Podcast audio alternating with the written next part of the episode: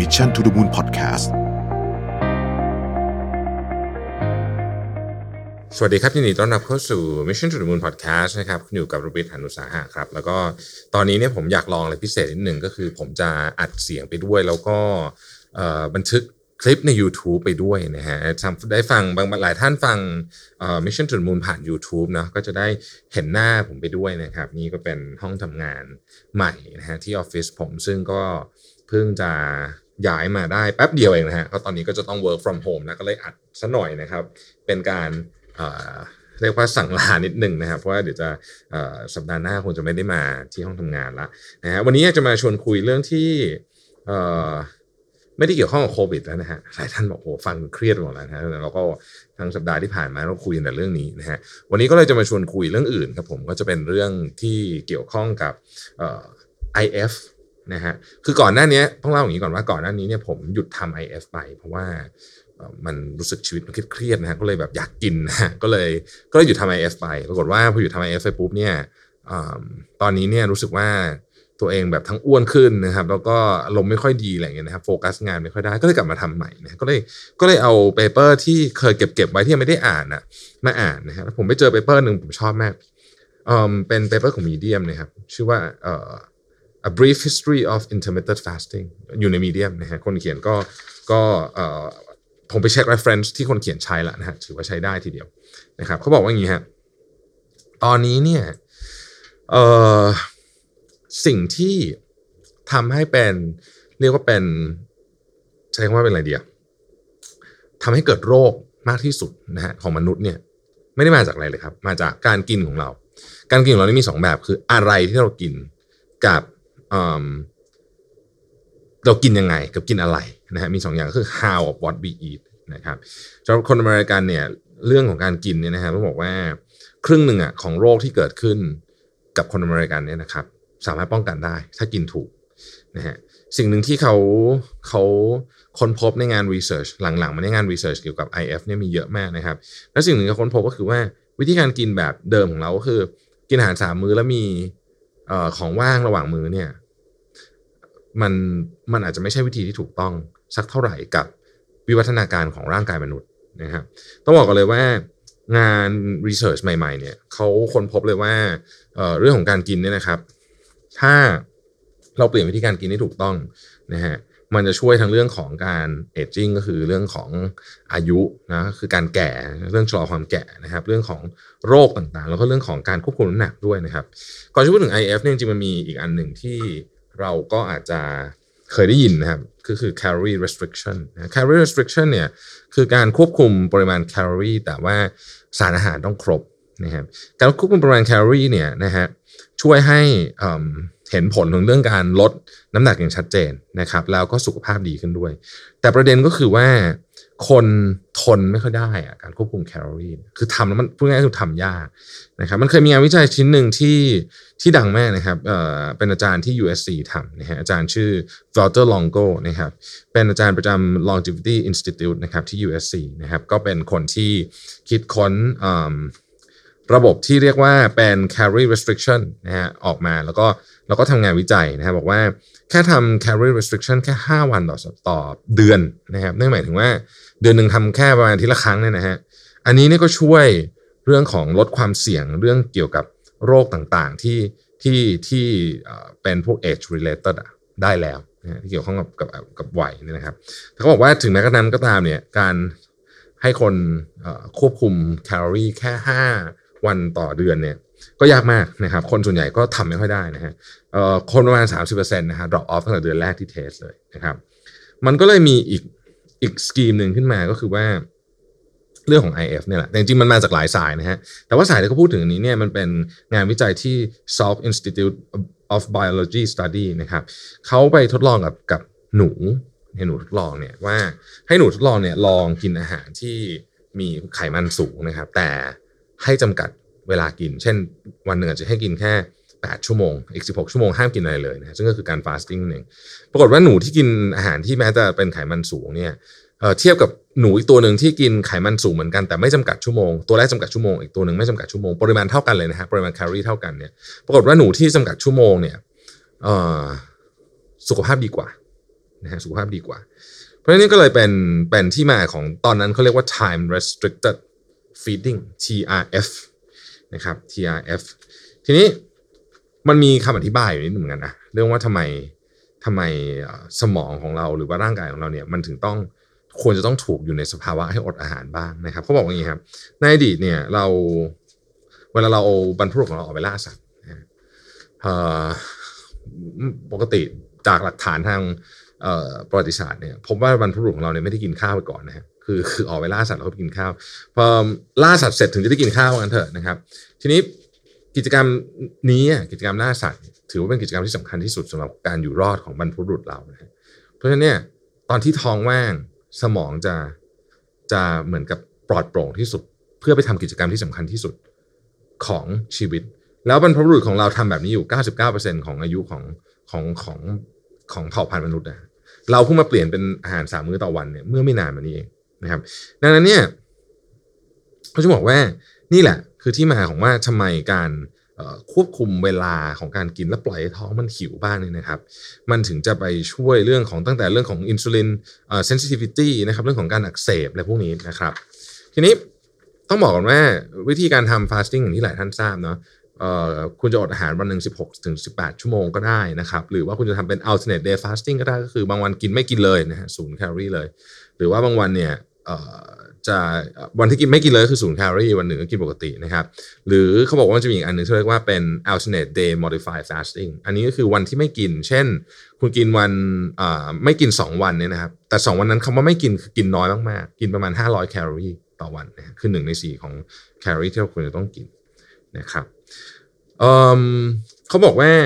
IF เนี่ยหรือ intermittent fasting การกินเป็นแค่ช่วงเวลาช่วงเวลาใดช่วงเวลาหนึ่งเนี่ย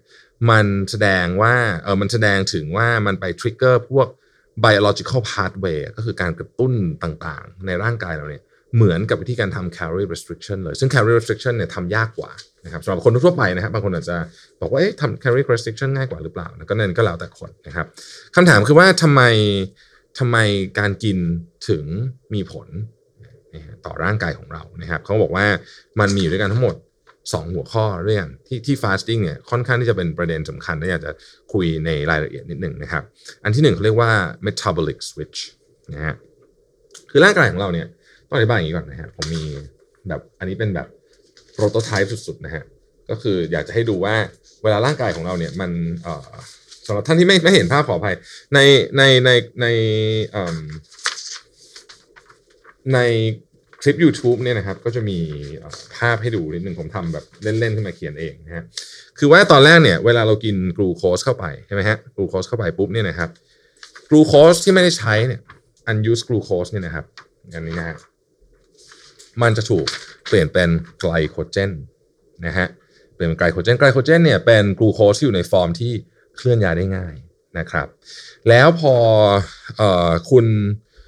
แบบร่างกายแบบ รู้สึกว่าเอ้ยสักพักมึงไม่มี activity อะไรเนี่ยนะแล้วก็ร่างพลังงานเหลือเนี่ยนะครับกลูไกลโคเจนยังเหลืออยู่เนี่ยนะครับมันก็จะถูก convert ไกลโคเจนเนี่ยถูก convert ไปในเปลี่ยนเป็นไตรกลีเซอไรด์นะครับแล้วก็ไปอยู่ใน fat tissue นะเป็นไตรกลีเซอไรด์นะครับทีนี้ เวลาเรา fast นะเวลาเรา fast เนี่ยนะครับมันจะไป หนึ่งไกลโคเจนมันค่อยๆหายไปถูกไหมเวลาเรา fast ไกลโคเจนค่อยๆหายไปพอไกลโคเจนค่อยๆหายไปปุ๊บเนี่ยมันก็จะไป trigger ไอ้ fat tissue เนี่ยบอกว่าเฮ้ยปล่อยไตรกลีเซอไรด์มาหน่อยนะฮะไตรกลีเซอไรด์เนี่ยมันจะ break down มาเป็น fatty acid นะครับเป็น fatty acid แล้วก็หลังจากนั้นเนี่ยนะฮะตัวเอ่อเอ่อ fatty acid เนี่ยจะถูกตัดนะครับ convert เป็นนี่ฮะตัวสำคัญเลย ketone body นะฮะ ketone body แล้ว ketone level ของ ketone เนี่ยมันจะเริ่มเพิ่มขึ้นหลังจากที่อาหารในร่างกายเนี่ยค่อยๆ ตั้งแต่เราอดอาหารไปประมาณสัก8ชั่วโมง10ชั่วโมงจะเริ่มเพิ่มแล้วแล้วก็เพิ่มขึ้นไปเรื่อยๆนะครับซึ่งอันเนี้ย ketone body นี่แหละคือตัวสำคัญกระบวนการที่ชื่อว่า ketosis เนี่ยนะครับเป็นตัวสำคัญมันมันเอ่อมันทำให้อ่อระหว่างที่ fast นะฮะระหว่างที่ fast เนี่ยมี งานวิจัยบอกว่า1นะมันช่วยไปรักษาพวกพวกเอ่อ damage โมเลกุลนะครับไปไปไปเอามันออกไปหรือว่าหรือว่าซ่อมมันอะไรแบบนี้เป็นต้นนะฮะแล้วเขาเชื่อด้วยว่างานวิจัยของของที่ทำมาใน fasting นะครับ ซึ่งถ้าอยากไปหาอ่านเนี่ยมันจะมีผมจะถ้าผมจะไม่ผิดชื่อ New England Medical Research ทุกอย่างที่ที่คนเอ่อ citation ไปเยอะมากเนี่ยนะฮะก็จะก็จะไปช่วย disorder ต่างๆ เช่นเรื่องของความอ้วนนะครับเรื่องของเบาหวานนะฮะตระกูล cardiovascular disease ทั้งหลายโรคหัวใจโรคหลอดเลือดต่างๆนะครับ cancer นะครับแล้วก็ neuro neuro degenerative brain disease อันนี้คือพวกตระกูลสมองนะฮะสมองที่โรคทางสมอง ซึ่งซึ่ง IF ก็จะช่วยได้เหมือนกันนะครับ นี่บอกว่าทั้ง physical และ mental function เนี่ยของของการทำ IF เนี่ยมันดีขึ้นทั้งคู่นะครับหลายคนบอกว่าทำ IF แล้วกล้ามเนื้อจะหายไปไหมนะงานวิจัยตอนหลังเนี่ยออกมาบอกว่าไม่หายนะฮะแล้วก็จริงๆแล้วเนี่ยจะไปช่วยเพิ่มความอึดในการออกกำลังกายด้วยซ้ำนะครับถ้าเกิดว่าเราทำอย่างต่อเนื่องนะฮะเหตุผลเพราะว่าคีโตนเนี่ยมันช่วยให้ energy production เนี่ยนะเอ่อมันใช้คำว่ามันมัน เป็นเป็นเป็นเชื้อเพลิงที่ดีกว่าใช้คำนี้กันนะครับถ้าเกิดถ้าเกิดเป็นที่น้ำมันคือออกเทนสูงกว่านะฮะนอกจากนั้นเนี่ยไม่ได้ช่วยเรื่องแค่โรคต่างๆ พวกนี้นะฮะยังไปช่วยเรื่องของ memory ด้วย memory ของเรามี 3 ประเภทใหญ่ๆ ก็คือ spatial memory associative memory แล้วก็ working memory ทั้ง 3 อันนี้เนี่ยดีขึ้นหมดเลยนะครับในการทำ IF นะฮะเหตุผลอย่างที่บอกไปเมื่อกี้นะครับว่าเวลาที่สำคัญที่สุดของการอยู่รอดของมนุษย์เนี่ยเราท้องท้องว่างนะฮะท้องว่าง ซึ่ง เราทำแบบนี้มา 99%ของช่วงช่วงเวลาที่เผ่าพันธุ์มนุษย์มีอยู่บนโลกนี้มา แต่เราเพิ่งมามีอาหารสามมื้อต่อวันและสแน็คเนี่ยแค่ไม่นานนี้เองนังอันนี้นี่แหละก็คือจุดประเด็นที่สำคัญเลยนะครับ อันที่สองนะประเด็นที่สองก็คือว่าเวลาของการกินมีผลไหมอะนะฮะเวลาของการกินมีผลไหมเอางี้ก่อนเขาบอกว่าสิ่งนึงที่สำคัญมากนะครับ ก็คือเมลาโทนินทุกคนรู้จักดีนะเมลาโทนินที่ปล่อยมาตอนนอนเนี่ยจริงๆมัน regulate ทั้งวันนะฮะมันจะมี เมตาบอลิซึมอยู่ 2 ชุดใหญ่ ๆ ด้วยกันของเราก็คือเขาเรียกว่าเป็นสีแดงนะครับ active metabolism หรือ daytime metabolism ก็ได้ อันนี้ก็คือ ไปตามจังหวะของพระอาทิตย์เนาะคือร่างกายเราเนี่ยมันถูกออกแบบมาให้ตอบสนองกับตามจังหวะของพระอาทิตย์ตอนตอนตอนตอนเช้านะฮะเราต้อง active นะครับเพราะฉะนั้นเราก็จะอยู่ในโหมดของ active metabolism นะฮะมันอาหารที่เข้าไปตอนเช้าเนี่ยระบบ metabolize จะทำงานได้ดี แต่พอตอนกลางคืนนะครับร่างกายมนุษย์ต้องพักผ่อนแล้วนะฮะสมัยก่อนเนี่ยก็คือนอนหมดแล้วนะฮะตอนคืนไม่มีไฟไม่มีอะไรนอนหมดนะฮะเราก็จะอยู่ในโหมดที่เรียกว่า resting metabolic นะฮะหรือ night time metabolism ก็ว่าได้นะครับ ในเมื่อเป็นแบบนี้ปุ๊บเนี่ยนะฮะตัวเมลาโทนินเนี่ยจึงควบคุมและ control การการเมตาบอลิซึมด้วยนะครับ จึงจึงจึงจึงมีความ เออใช้คำว่าอะไรครับต้องบอกว่าเมลาโทนินเนี่ยจะช่วยมากๆ ในการที่จะบอกว่าเฮ้ยตอนกลางวันกินดีกว่า คือให้ fast ตอนกลางคืนจะดีกว่านะครับ ตอนพระอาทิตย์ตกดินควรจะ fast นะครับ แล้วเขาบอกเลยว่าถ้าเกิดว่าระบบเมลาโทนินมันมันไม่ work เนี่ยนะฮะเขาไปลองกับสัตว์ทดลองเนี่ยพบว่าถ้าเมลาโทนินไม่ work เมื่อไหร่ปุ๊บเนี่ยน้ำหนักขึ้นเพราะฉะนั้นการที่เราควบคุมเมตาบอลิซึมได้เนี่ยนะครับ จึงช่วยเรื่องของการ ลดและควบคุมน้ำหนักด้วยนะฮะเอาผมว่าวันนี้เราคร่าวๆก่อนสิ่งที่อยากจะบอกก็คืออย่างนี้ ใครที่อยากทำ fasting แล้วทำไม่ work มาตลอดนะฮะช่วงนี้เนี่ยได้มีโอกาส work from home นะครับหลายคนนะครับเป็นโอกาสที่ดีมากในการ fasting นะเพราะว่าเราควบคุมสิ่งแวดล้อมได้ 1 เดือนเนี่ยจะปรับเปลี่ยนพฤติกรรมคุณเลยขอแค่เดือนเดียวนะฮะปรับเปลี่ยน1เดือนปุ๊บเนี่ยอาการต่างๆ ที่คุณรู้สึกตอนแรกเออหน้ามืดจะเป็นลมคิดงานไม่ออกอะไรต่างๆ ของการฟาสติ้งในช่วงแรกเนี่ยจะหายไปภายใน 1 เดือนนี่คือหาย complete แต่คนส่วนใหญ่เริ่มหายตั้งแต่ 1 สัปดาห์แล้วนะครับก็ ขอให้ทุกท่านโชคดีนะ แล้วก็ลองดูนะครับ ใครอยากลองมีคำถามอะไรเกี่ยวกับเรื่องของ IF เนี่ยนะครับ ก็ถามเข้ามาในเพจ Mission จุดมูลได้ส่วนวันนี้ขอบคุณทุกท่านนะครับ เราพบกันใหม่ สวัสดีครับ Mission to the Moon Podcast